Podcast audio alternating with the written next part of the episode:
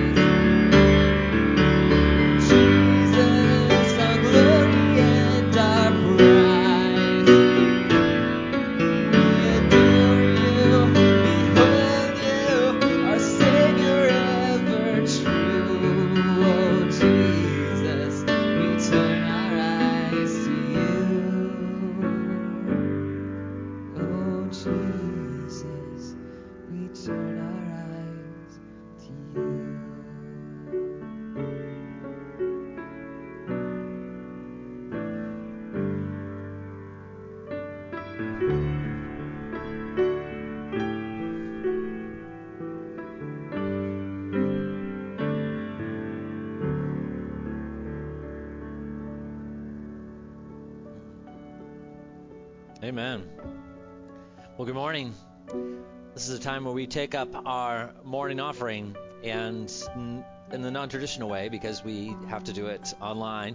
Uh, I know many of you have been so faithful at bringing your gifts to the church, and we so appreciate that.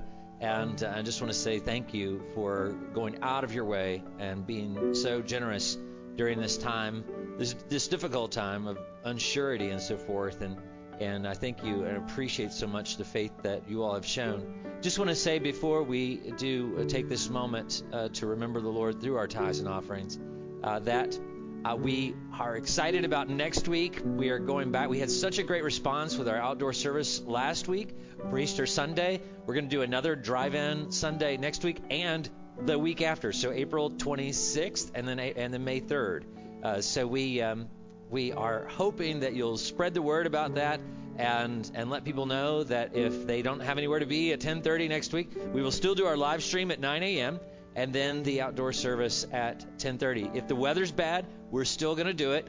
Uh, we'll just be Daniel I'll be more like that puppy in the window kind of thing. Uh, we'll be inside the building uh, preaching from there. We can still see you through the windows, uh, but if weather prevails, we'll be high and lifted up in the lift again and uh, and have a great time worshiping the Lord together. May 10th looks like it will be our first day back. And let me just say ahead of time, we we are trying to find a way to do that where everybody can come together and worship safely. And so wheels are turning, gears are, are moving up there as we try to conceive of how to create the space. It will be different. So if you're thinking that May 10th will come back and everything will be exactly like it always has been, that is not going to be the case. We will be looking at how to create a safe environment. If you've been to Walmart recently, then you'll know that things have changed in the way you go to Walmart. Uh, it's the same thing everywhere where we're trying to create safe environments. And a lot of people say, why do we have to listen to what the government is telling us? Let me just assure you, this isn't something the government is telling us to do. This is something we're doing out of the safety for of our people and uh, and trying to be responsible and good stewards. And we do not want to be a public health hazard. We never wanted to be a public health hazard. Uh, it's just a, the mindset uh, will have to change a little bit. And when you think about it, we've always done that. When we had rooms that were too crowded or too many kids in a room, we try to create bigger spaces in different environments to make sure that people are in the safest and most productive way possible. Uh, and that's what we're going to do. Just different parameters, but the same thing we've always done. Our mission is still the same to preach the word and to make disciples. And uh, and that's that's what we're going to continue on doing. To live for Christ, to learn His ways, to learn His word, uh, to love others as He loves us, and to lead others to Him. Right now, let's take a moment, and if you have gotten good at texting your gifts online, this is that moment. Uh, take a moment as we take up our offering. Let's pray. Father, we just thank you, God, for how great you are. Lord, I, am so grateful, Lord, that um, we begin, Lord, it, it, there is some light at the end of this tunnel. Lord, we do see, Father, that uh, the world's not going to end because of all this. Lord, you control these things by your hand. Lord, you, you hold us in, in your hand. Lord, may we as believers remember our lives never end. We are eternal beings created by an eternal God, given an eternal destiny by an eternal Savior with an eternal love for us. And, and Lord, we are so grateful today to just put our faith in you and trust in you and your power. Lord, these these things that are happening in our world today are the results of living in a fallen world, and Lord, may you just give us the grace to get through it. Lord, but to always remember it doesn't change our mission. You never said when things get difficult that we can stop making disciples. Father, so may we stay focused upon the prize, the prize of the high calling which we have in Christ Jesus. And Lord, may we just be faithful and obedient to you. Give us give us direction and guidance in the days and weeks ahead, and may we find a way uh, to keep people safe, but it's still time to accomplish our mission. Lord, we know that you have a plan, and you will guide your people through this. And we pray that in Jesus' name. Amen.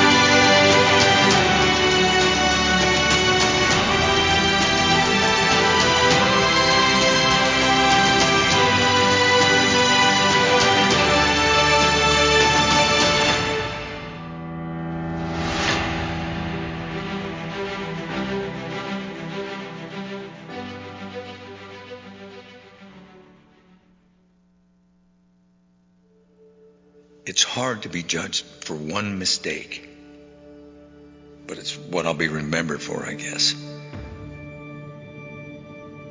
I wasn't always the doubter. That's not who I am. I have a zeal for Jesus. I always have.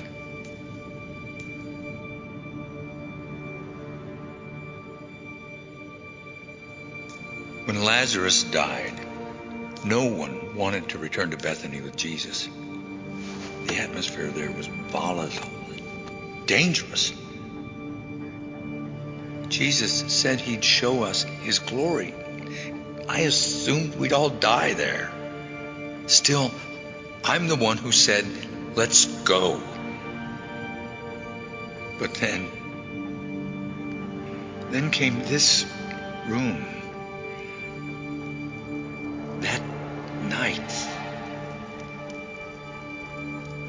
Time, none of us understood as we sat at that table. This is my body? This is my blood? He raised the dead. He, he cast out demons, even. What could he possibly mean?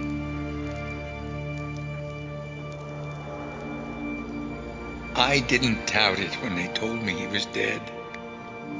But how can you not doubt someone coming back to life? Some didn't doubt. But for me, it was harder. Maybe it was just that I didn't want to be disappointed. Many came after me who believed without seeing what I saw. Jesus called them blessed.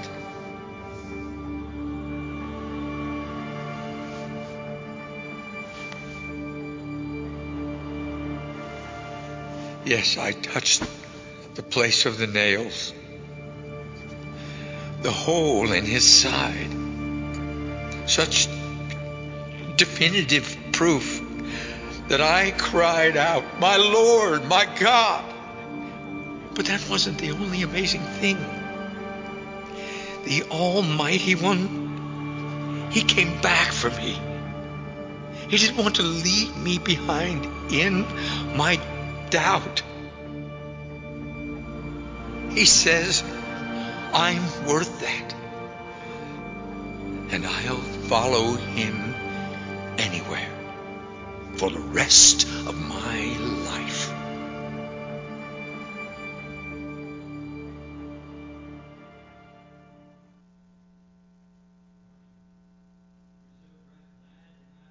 here with us today, and um, I know that uh, this non-conventional way of getting together is beginning to wear thin on many people, uh, and and just so grateful though that we do have the opportunity to to worship together, to read God's word together, to proclaim His word, and and as we've been in this uh, series called Finding Jesus, it really is about finding Jesus in whatever circumstances we're in.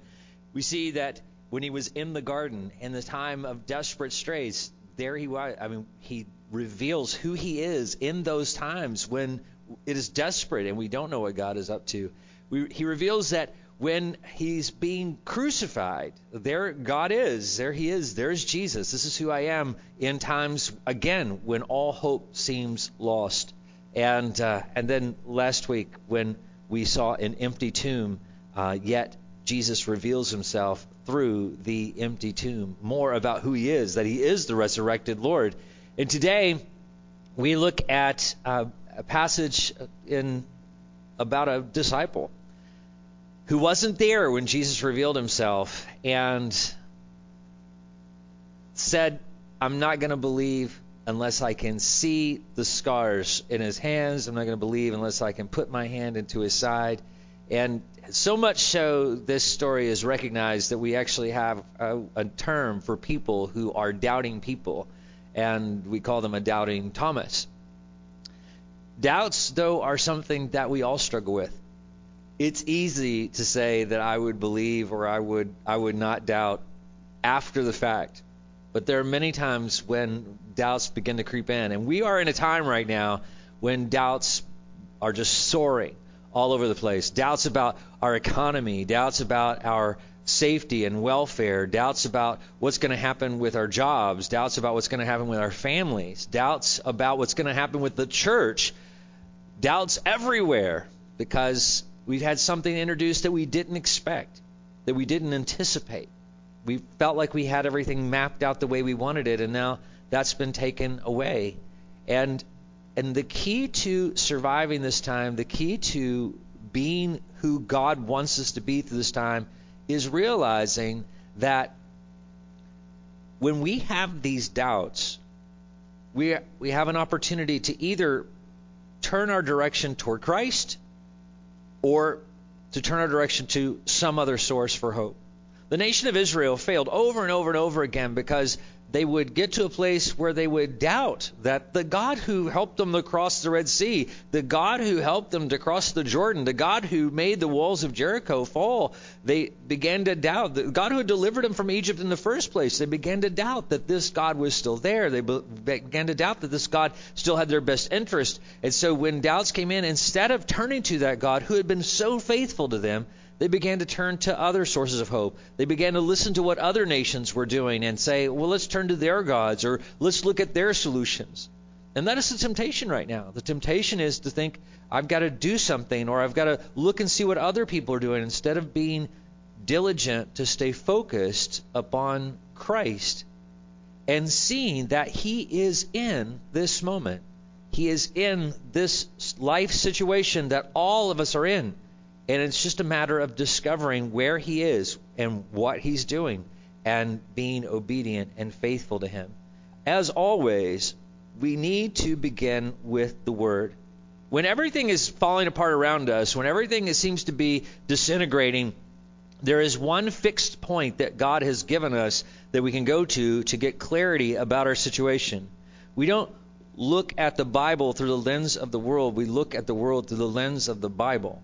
And and so we we look at his word and see what he says to us. We see what he's revealing to us, and then we interpret our surroundings accordingly.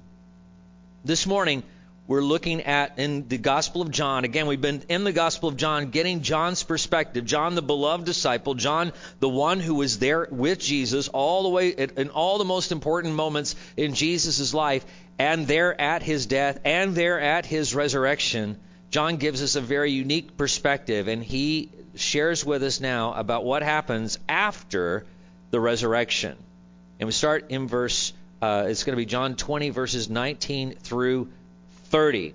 Uh, it says, When it was evening of that first day of the week, the disciples were gathered together with the doors locked because they feared the Jews. Jesus came, stood among them, and said to them, Peace be with you.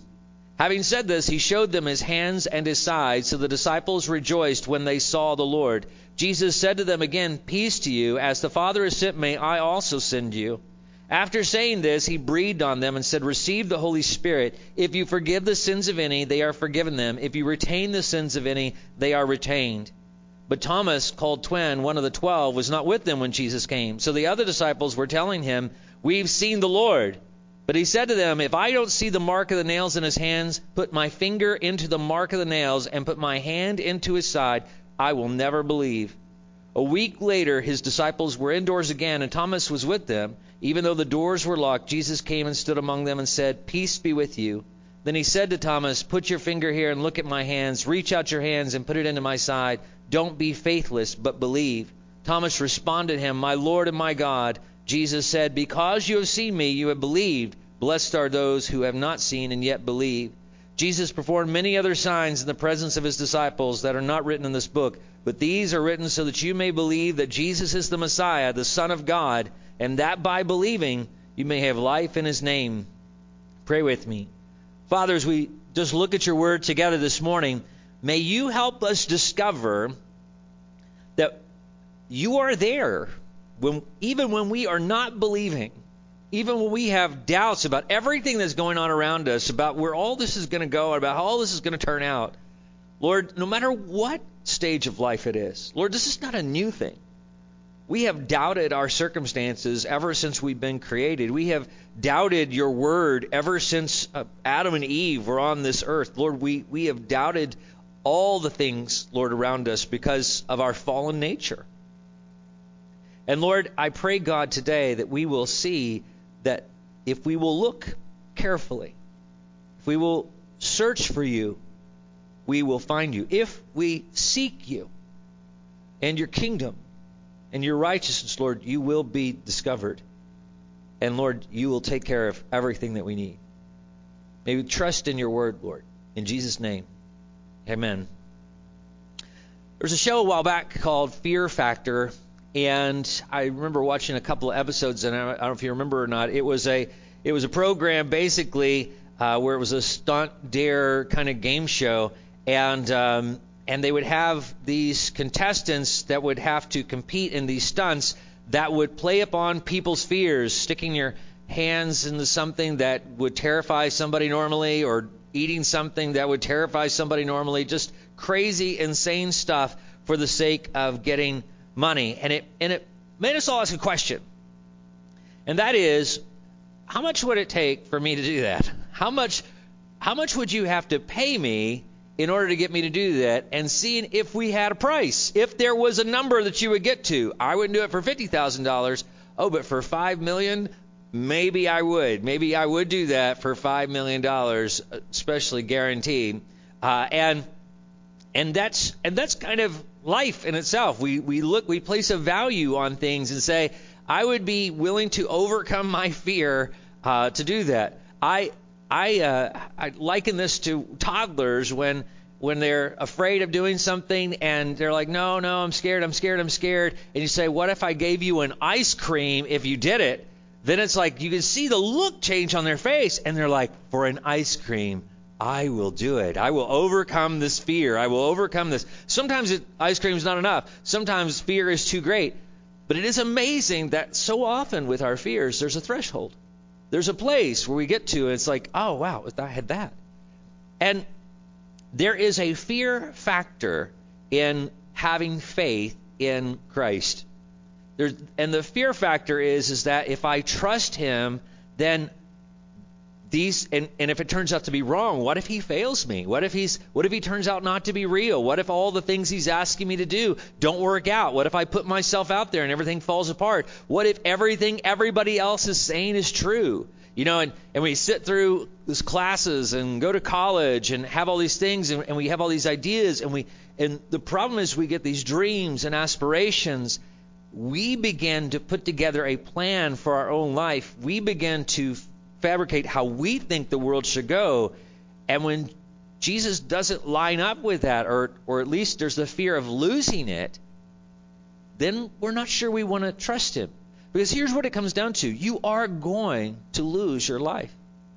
He is literally saying, You are going to have to lose your life in order to follow me. He repeats it over and over and over again. You're going to have to take up your cross. He who tries to keep his life will lose it. He who will lose his life for my sake will find it. You need to, uh, that we. Uh, Paul says, "I am crucified with Christ; therefore I no longer live." So there's no pretense here. Following Jesus Christ cost us the life that we have. So here's the question: Do we believe that He has another life for us? Do we trust that in place of the life that we have, because he says, if we lose our life, then we will find life. Do we believe that if we jump off that precipice, that if we step off that cliff, that if we take up that cross, that whatever metaphor you want to use, if we give up the life we have, that he has one waiting for us?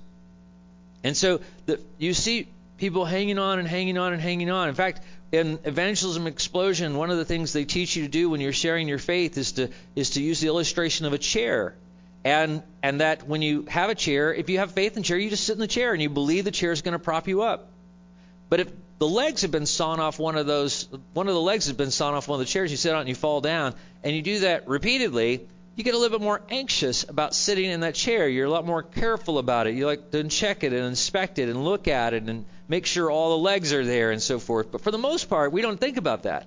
We just sit in chairs without any thought because we have complete faith in those chairs. And that's what faith is. That's that's it's the absence of fear. It's where I just simply say, "Oh yeah, this is going to sustain me. This is going to work. This is going to be the life that I want." So so we we have the ability to sit and and just do what it is that God tells us to do because we trust him. We trust him. I can go and do what he asked me to do because I believe he has my life in his hands. That's what gives missionaries the ability to go to places where their lives are endangered. That's what gives people the ability to put them make themselves vulnerable when they share the gospel with other people. That's what gives us the ability to be bold for Christ in difficult times. So it gives us the ability to just pursue loving people who are unlovable. Because I don't look at it as I'm giving years of my life away to this person who doesn't deserve it. I look at it as I'm just doing what God has called me to do, believing I have an eternity waiting for me.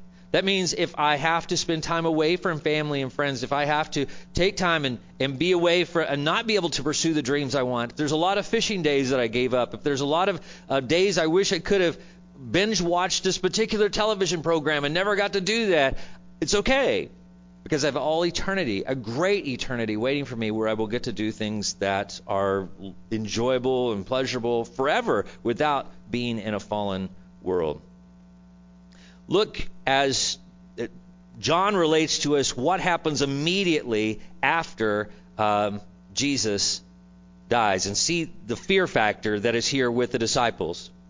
Verse 19 says, When it was the evening of that first day of the week, the disciples were gathered together with the doors locked because they feared the Jews.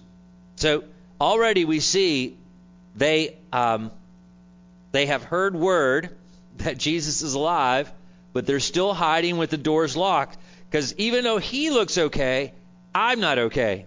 I'm he's resur- he's Jesus, he's resurrected from the dead. I'm not good. And then it says Jesus came, stood among them and said to them, "Peace be with you." And immediately he is saying to them, there is no reason to be afraid. There is no reason for you to have fear in this moment. Stop the anxiety. Stop the stress. Trust me. Having said this, he showed them his hands and his side. Now, that's a key point there. Because remember, in a little bit, we're going to see that Thomas doubted and said, "I want to see his hands and his uh, and his and his and the fingerprints in his hands and the side." Well, the reason why he's saying this is because that's Jesus has already showed the disciples. You know, when they're telling Thomas, they're saying, "We saw the nail prints in his hand. We saw his side," and Thomas is saying, "You know what? I won't believe it, and unless I actually touch the nail prints." Actually, he's thinking they're all been deluded. There's, that something's happened, that they've all been brought into this mass delusion, and there's no possible way that they could be right. Have you ever been in a situation where somebody's telling you something that's just so unbelievable? You're like, there's no way that can be true. And, and, and so, but they're like, no, no, it happened, it happened. Well, that's the case with Thomas, and, and the reason is, is because Jesus has given this to the disciples. And as a result of showing them his hands and his side, so the disciples rejoiced when they saw the Lord. They believe it's him. They know it's him. Jesus said to them, again, Peace to you.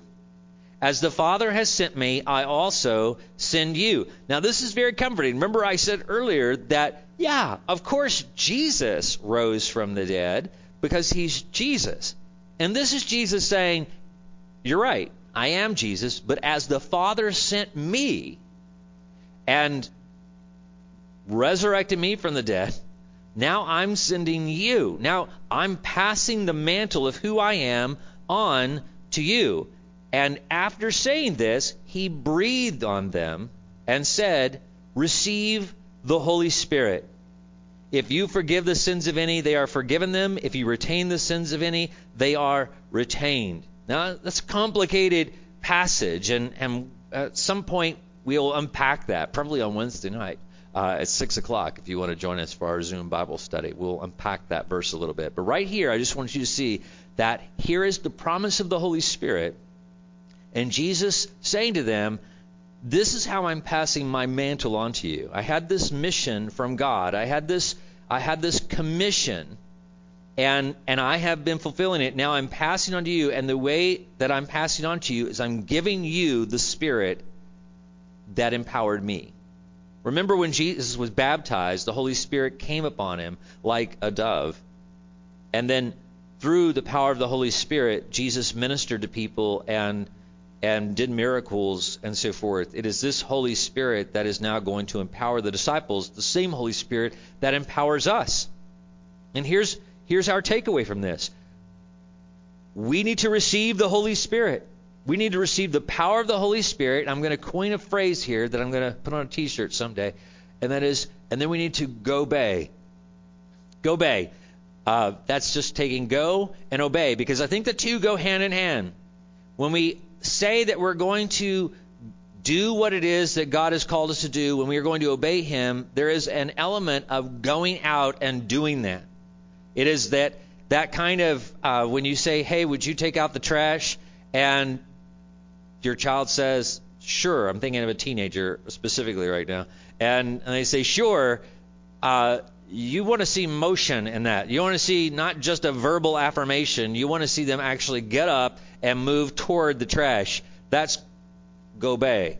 Uh, and so, uh, just when so when you go out and you and you sense that God is calling you to do something, it may be I want you to walk across the room in spite of social distancing. I want you to engage this person, and you can still keep six feet of whatever. And so you can do whatever you need to do, but be obedient. Be obedient. Go where God would have you to go. Do what God would have you to do. That's putting those two together. That's that go bay. And you can do it through the power of the Holy Spirit. We've been empowered to do that. So here, here is the overcoming the fear factor thing. I don't want you to miss this. We uh, are not called to stick our hands in a vat full of bugs. We're not called to drink stupid things. But he did say that uh, that venomous snakes and all these different things that these things aren't things we need to be afraid of when we are being obedient to God. And we have all kinds of illustrations of that through the Bible where God called people to be in lions' dens, where He called them to be in the fire, where He called them where Paul gets bitten by a snake and it doesn't harm him, and, and all these different things occur that you have people who literally die and come back to life through the power of God. So we are not to be afraid. We are not to be afraid. When we are empowered with the Holy Spirit, we can go and obey. We can go obey. Uh, and really, I'm just keep saying that because I will know whether you watch the message or not by whether you know that term. That's my little keyword of the day. Go obey. And if you don't have any idea what I'm talking about, then I know you didn't watch it. So, of course, if you're hearing me say this, it's irrelevant. But when you come to a place this week and you sense, when you're reading His Word and you see what He's saying to you and you sense the Holy Spirit saying to you, this is what I want you to do, then you need to go and do it. Go and do it. It's not, doesn't matter what is happening. What matters is, is that God is calling you to do that. And you need to go and do it. The thing that God is asking you to do. If you're waiting for the perfect day, the perfect day is when God asks you to do it and you know that He's asking you to do it. And go in the power of His Holy Spirit. The next thing after we get past that fear factor is this idea of believing. And this is this is something I I hear people, I've heard these words, and, and Tom, they're Thomas's words, but I've heard them through so many different people, and that is, I will never believe. I will never believe. I will never believe. It could be, uh, basically, it's when something is said that is so incredulous to someone, or or about someone. It could be when you're talking about a friend who has betrayed you over and over and over again, and then another friend comes and says, you know what, they're all better now. They're, they're really a completely different person. And you say, you know what, I will never believe that that person can change. I will never believe that this church will ever accomplish this or be this or do that. And, and we, we say these words over and over again in regards to different aspects of life. I will never believe that this will be like this or this will ever occur. I will never believe. Sometimes it's about our own dreams. I, I don't ever believe my dreams will ever become real or ever become true or ever be realized. But many times we think it about God. I just don't believe God will ever bless me. I don't think God will ever get me past this hurdle. I don't believe that God can deal with this. I've had people many times come to me and say, I just don't believe God can love me the way I am. I don't believe He can forgive all my sins. I don't believe I can be forgiven. When we use the word never, we we've lost sight of our finite fallen nature. When I say I will never do that something, I've lost sight that one, I am temporary. The words I'm saying today, I have no power over tomorrow. I all I can say is I currently at this moment do not believe or I currently at this moment don't love you or I currently at this moment don't think I'm going to do that. Because that's all I got. I'm right here right now.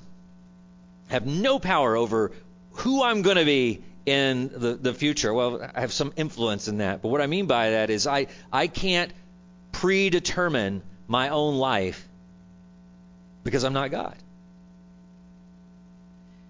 And the other thing we lose sight of is our own fallen nature. That our minds are deceived. That what I think is real today may not be what I think is real tomorrow. I do not believe the same thing I believed when I was 5, when I was 10, when I was 15, when I was 20, when I was 25, when I was 30. I have differences of understanding from last year. And it's because I'm a fallen person, very capable of being deceived about particular things. I may think this is how this all works, and then all of a sudden I I everything changes. Everything is different. I respond to things differently than I anticipate. I feel differently about people.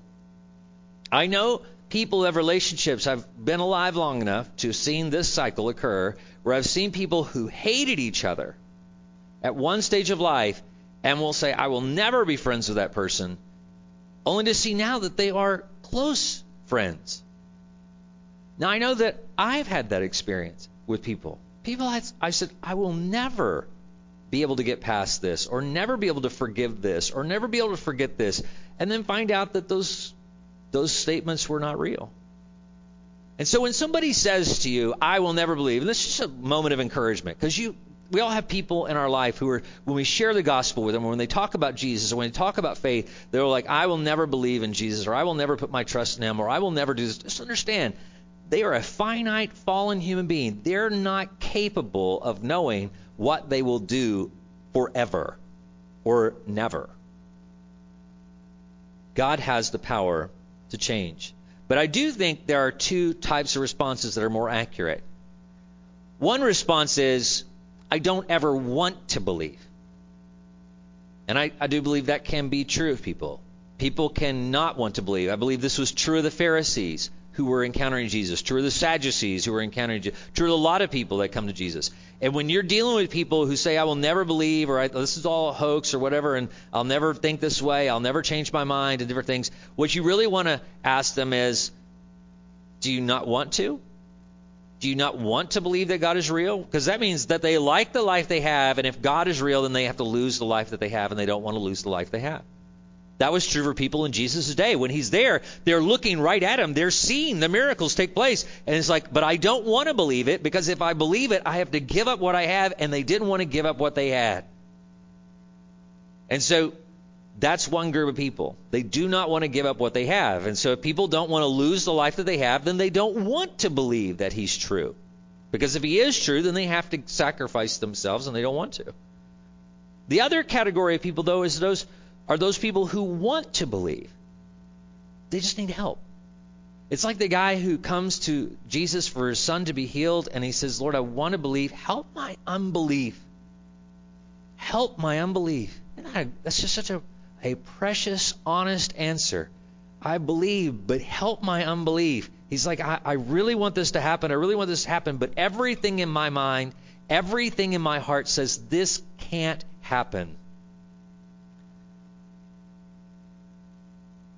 The good news is that Jesus wants to help our unbelief. So if you have friends or family members, children or parents who want to believe, if they say to you, I want to believe, I just, I'm having trouble with all the surrounding thing, well, there's good news. God can press through that. God can reveal himself in those circumstances. He wants to help our unbelief. Look in verse 24. It says, But Thomas, called twin, one of the twelve, was not with them when Jesus came. So the other disciples were telling him, We've seen the Lord. But he said to them, If I don't see the mark of the nails in his hands, put my finger into the mark of the nails, and put my hand into his side, I will never believe. I will never believe. Again, he's not really capable. I mean, you can make that statement, but you can't authoritatively make that statement because he's a finite, fallen person. A week later, after his disciples were indoors again, a week, and Thomas was with them, was with them, even though the doors were locked, Jesus came and stood among them and said, "Peace be with you." Every time he comes, he shares this peace. He's trying to calm fears. Then he said to Thomas, Put your finger here and look at my hands. Reach out your hands and put it into my side. Don't be faithless, but believe. Now, some traditions will say that Thomas absolutely did do that, but it doesn't say that right here. But Thomas responded to him, My Lord and my God. Jesus said, Because you have seen me, you have believed. Blessed are those who have not seen and yet believe.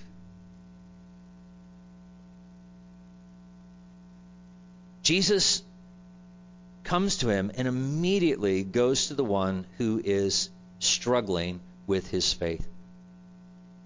And the thing that is so important here is Jesus does not want us to be faithless. He recognizes when we are struggling with faith issues. And when we are his children, when we are his followers, when we are those who he has called to himself, he comes to us and says, I'm, I'm going to help you with your faith. I'm going to help you, to give you what you need in order to know and understand. But hear, hear the words of Christ don't be faithless. To our statement, I will never believe, Jesus' response is always, don't be faithless. In fact, believe without seeing believe without seeing. Now, obviously, after all this virus thing is done and is taken care of, we're all going to look back and go, this is what happened. And this is this is what we should have done. We should have handled it this way. People are already doing that. We should have back in I don't know 2003 started already prepare for these things you know that were going to happen 17 years later. And the reality is, is we were all there and we weren't thinking about this. We weren't looking in this direction. There were people who were warning things, but there's people who are saying things all the time about a lot of different things that need attention. This just happened to be the one that hit. You know, there's people who are warning us about meteors hitting the earth. There's people who are war- warning us about, uh, you know, problems of this and problems of that. And if we don't do things to stop these problems, we address the problems that we see. We are looking at the things as they are real to us. Because that's humanity. We the, the world deals in the natural. The world deals with what it sees in front of it and believes what it sees, what is real to it. And even as this as word of this virus spreads or whatever, it's more real to the people who are experiencing it firsthand. If you are the one who is looking at a loved one who is suffering from this, or you know someone personally who is suffering from this, then it's very real to you. But if you haven't seen it, then it's something that is away far off. And it doesn't touch me. And so, of course, you have less fear. It's when it becomes personal, it's when it becomes real, it's when it becomes close to you. But it doesn't, under all those circumstances, Jesus' response is the same to us, and that is don't be faithless. Don't be faithless. Don't be a person who doesn't trust me. Doesn't trust me. Doesn't believe the words that I've spoken. You know, the thing that the rebuke against Thomas is is that Thomas, I told you this was going to happen. I told you all this was going to happen. And and he is saying, blessed is the person who can believe and trust these words without seeing me. Friends, he's talking to us. We are the ones who are blessed when we can believe having never seen Jesus in person. All we have is the story of Jesus' life. All we have is the testimony given to us. We take this book and we believe and we trust that is God's authoritative word to us just because we were told that. That that truth was shared with us and we chose to believe it. And so in every circumstance you face, you are going to be tested in this to stop believing that. To stop believing that God's word is true. To stop believing that his promises are real. To stop believing that God is all powerful, that God has your best interest, that there really is eternal life. Throughout the day, every day, things are coming at you and so forth, and you are tempted to be faithless because of what you are seeing. And Jesus is saying, I want you to continue to be faithful even in spite of the fact you can't see the thing that would give you the greatest faith. You just simply believe what I have told you, what I've shared with you. If Thomas had, again, Thomas had received that word, he just didn't believe it. We have received the word. And this is our opportunity to believe it. And so every person who straddles the fence out there, who is who is thinking, I don't know whether I can trust him or not trust him. We all are in that place.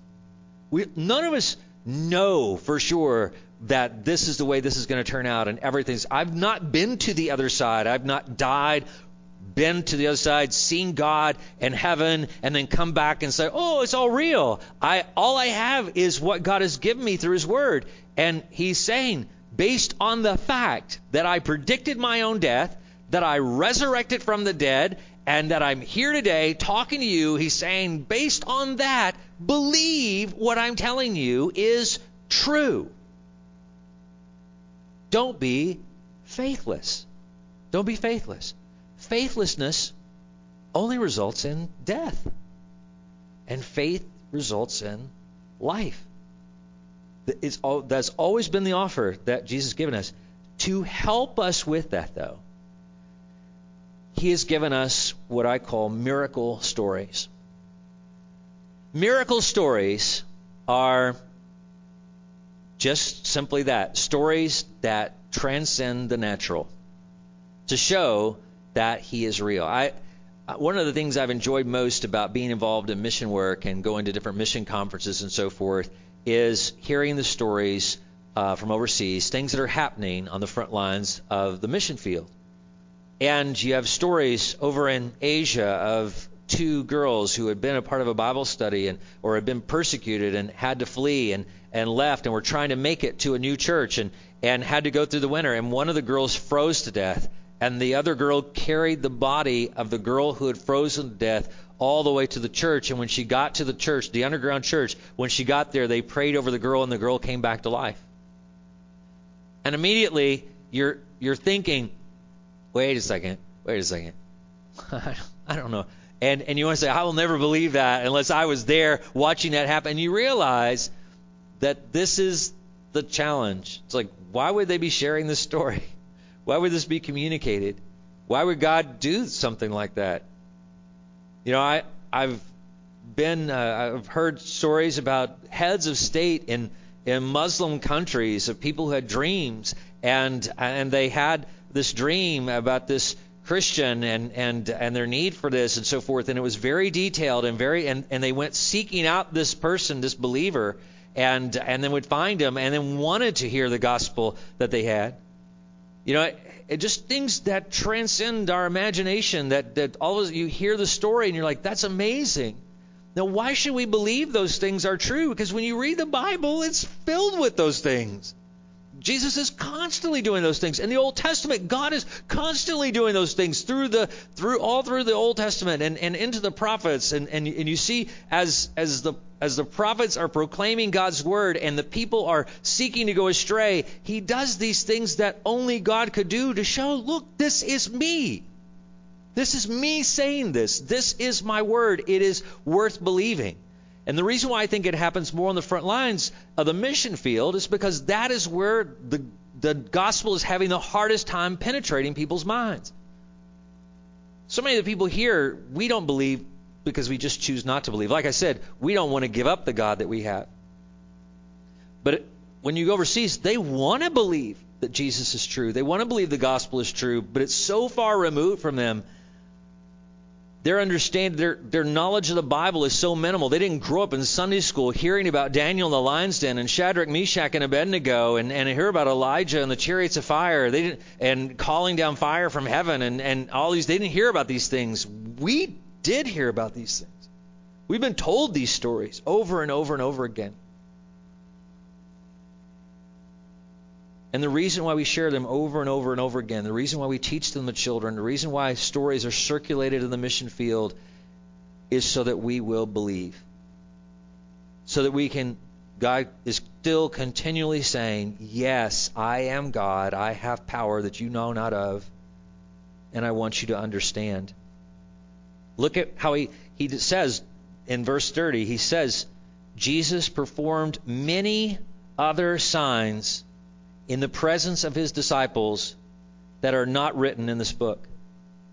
So Jesus walked upon this earth. Again, he healed people. And if you're if you're a thinking person, just think, why would Jesus heal eyes that can't see only to know those eyes would go dark again? Why would Jesus heal legs that can't walk only to know at some point those legs aren't going to walk again? Why would Jesus heal a lame hand only to know that hand is going to wither and die when that person withers and die? Why would Jesus bring people back from the dead only to let those people die again? Why would he do these things? Why was he doing miracles at all? He was performing these signs so that people, look, he explains it. Verse 31 But these are written so that you may believe that Jesus is the Messiah, the Son of God, and that by believing you may have life in his name. That's what I want to challenge you to do. And it's not the first time I've challenged you to do this. I want you to gain courage through reading his word. Pick up the word of God, put it on your phone, listen to the verses daily Listen to what God has already done to understand what He is currently doing. As we read His Word over and over again, it reminds us, oh, this makes more sense. Yes, God, this is in character with what God has been doing all along. And, and I can see now how He is working this together for good for His purposes and not my own. That oh, this is his mission. This is what he's trying to accomplish. Now it makes sense in light of what he reveals through his word. He's God. And so he created this word so that it would be a light to us in dark times, so that it would give us the courage and the inspiration that we need in order to get through those difficult moments. It is written so that we may believe that Jesus is the Messiah. So when you are doubting that Jesus is the Messiah, is our Savior and our deliverer, what do you do? You turn to the Word. Here's the thing that always amazes me.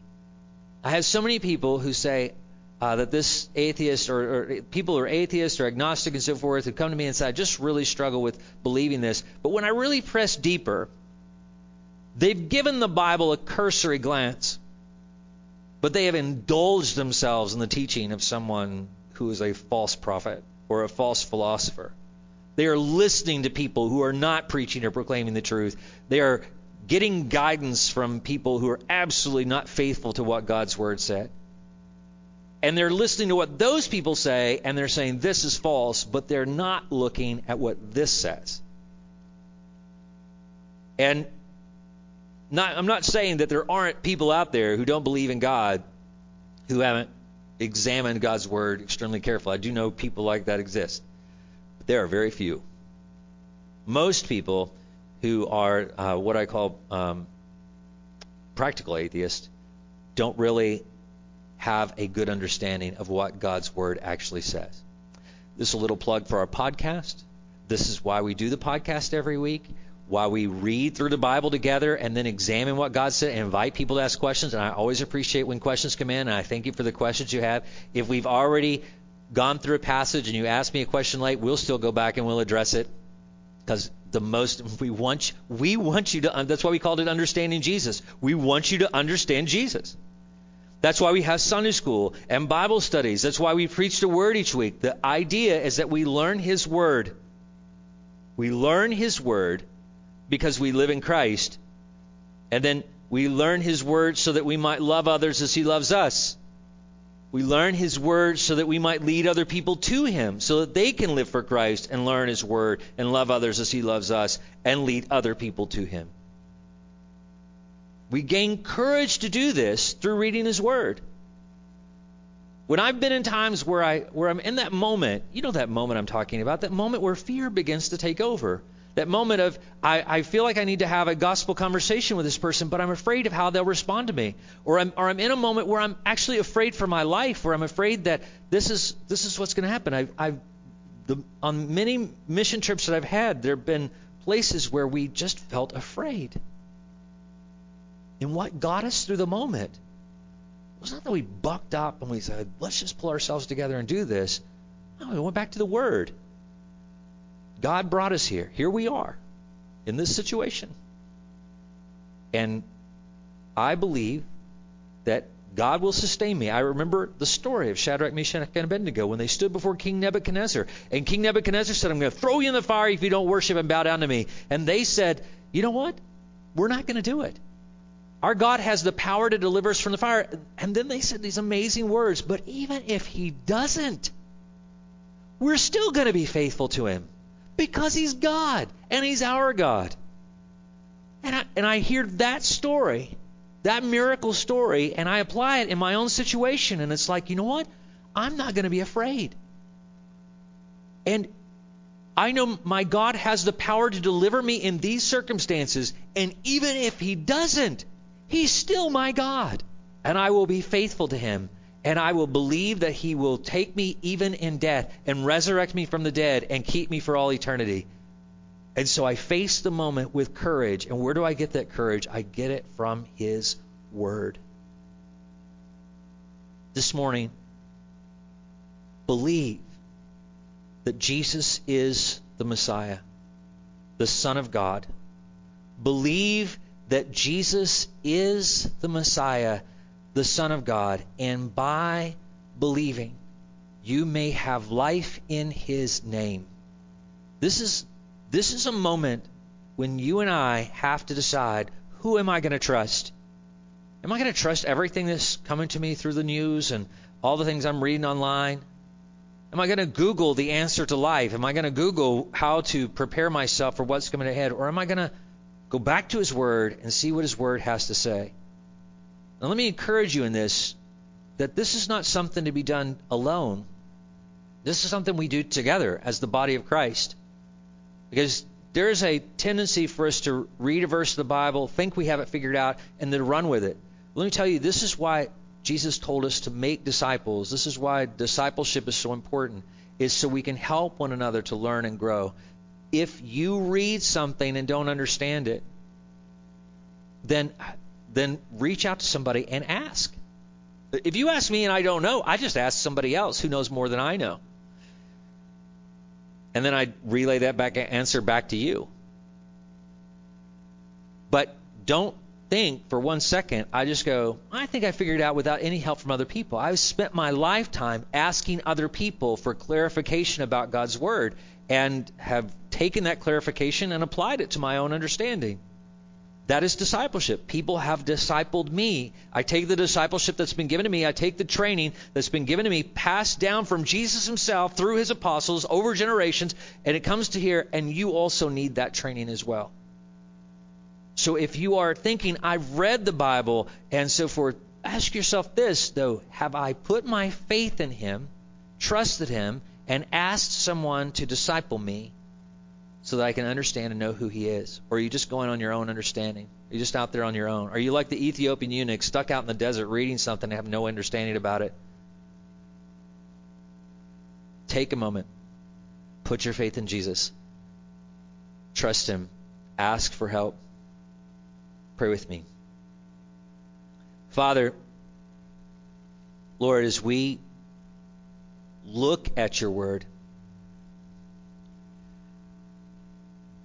Father, may you surround us with people who will guide us, help us understand. Lord, we've been doing this for thousands of years.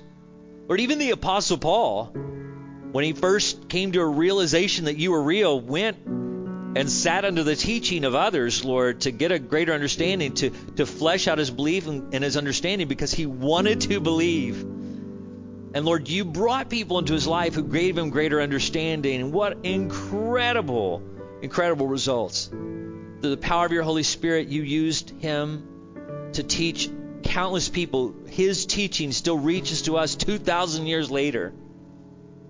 But Father, if there's somebody out there today who wants to believe, who wants to trust, but maybe they've gotten bad teaching, maybe they've maybe they've been led astray, maybe they've been taken in a wrong direction, and they just they need a person who understands your word to come alongside them. Father, will they seek that out, and Father, will you provide it? Just like the Ethiopian eunuch is out in the middle of the desert, and you brought Philip from a revival in Samaria. You brought him all the way out into the desert to be there to minister to that person, to give them clarification, understanding, so that they could know you.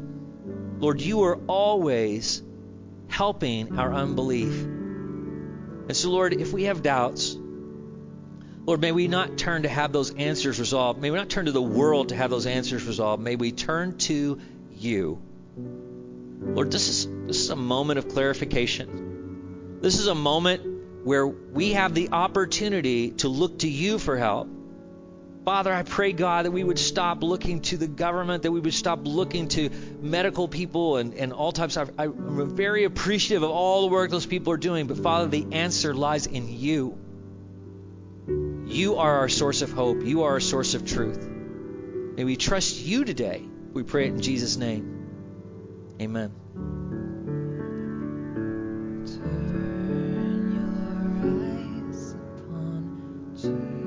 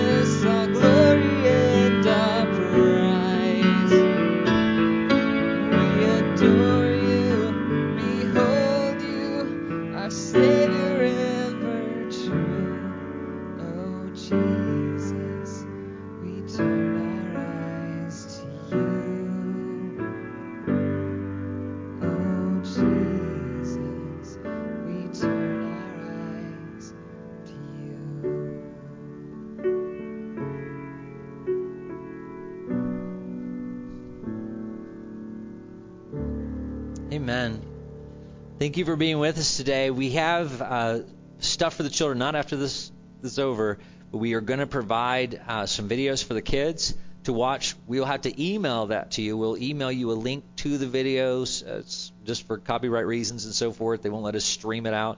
But um, but we, we do have a lot of stuff we want to share with the kids, and so uh, be looking for that. And if you don't get an email this week with links for your kids and so forth to watch, uh, contact the church. You can email me at troy at fbcj.us, or you can contact uh, call the church, and uh, you should have that information out there. Go to the website and uh, find a way to link to us or wherever. But contact us and let us know if you don't get anything uh, this week. In fact, the first few days of the week. Don't forget, next week we'll have this 9 a.m. live stream, and then right after we'll be out in the parking lot at 10:30, uh, and we will have a worship service uh, in person again. Uh, everybody, we're still under the restrictions to, to uh, stay in our cars and everything, uh, trying to flatten the curve, as we heard that over and over and over again. Uh, and uh, and then the next week we will do the same. So April 26th, May 3rd, those two will be the same. And then May 10th, we look back. Uh, that's Mother's Day. We look forward to seeing everybody. We we may even have multiple services in order to try to accommodate everybody with some spatial uh, needs, and, and so we're we're thinking through it, and uh, and we'll come up with a way to get us all together to worship again, and at the same time keep everyone safe. Uh, so be praying for us as we look through that and try to come up with ways to do that, creative ways. But uh, look so look forward to seeing everyone again, and uh, and just and we have a baptism uh, that Sunday as well. So uh, that uh, what a great way to come back together as we bring new believers into the faith uh, through the ordinance of baptism. But anyway, God bless you guys. Thanks for being with us today, and um, look forward to uh, seeing you on Zoom on Wednesday night at six o'clock. Uh, if again, if you want a Zoom connection and you haven't got one before, uh, with that password ID kind of thing, then contact us and say, "Hey, I didn't get included in the Zoom thing," and uh, and we'll be sure and get that information out to you as well. It's good to see everybody in that format, if nothing else. But anyway, gonna let you go, and uh, may God bless you. Have Daniel, am I forgetting anything? Daniel says no. Notice the six feet between Daniel and me. Uh, anyway, God bless you guys. Appreciate you all. Uh, have a blessed day. Let's pray. Father, we just thank you, God, for how great and amazing you are. Lord, I do just want to lift up a praise for our healthcare workers and our people out there delivering stuff and and and facing facing their fears, going out and keeping uh, this nation going and and all nations going. And Father, just people who are willing to work and and uh, and and to serve other people. Uh, Lord, just uh, I just am so appreciative of, of the courage that people have shown uh, through this time. Lord, uh, may we spend less time this week soaking in the information that the world is giving and more time soaking in the information that you give us through your word. Father, what a great opportunity to change our life pattern around to where we inundate ourselves with what your word says. Lord, I pray for lots of questions, and, and Lord, that, because that shows me that people are reading and trying to discern what it is that your word is communicating. And Father, may we continue to grow in our life of discipleship. Watch over your church and protect us, Lord. We look forward to the day when we come back together again. Ultimately, look forward to the day when we rejoice with you in eternity. If we pray it in Jesus' name,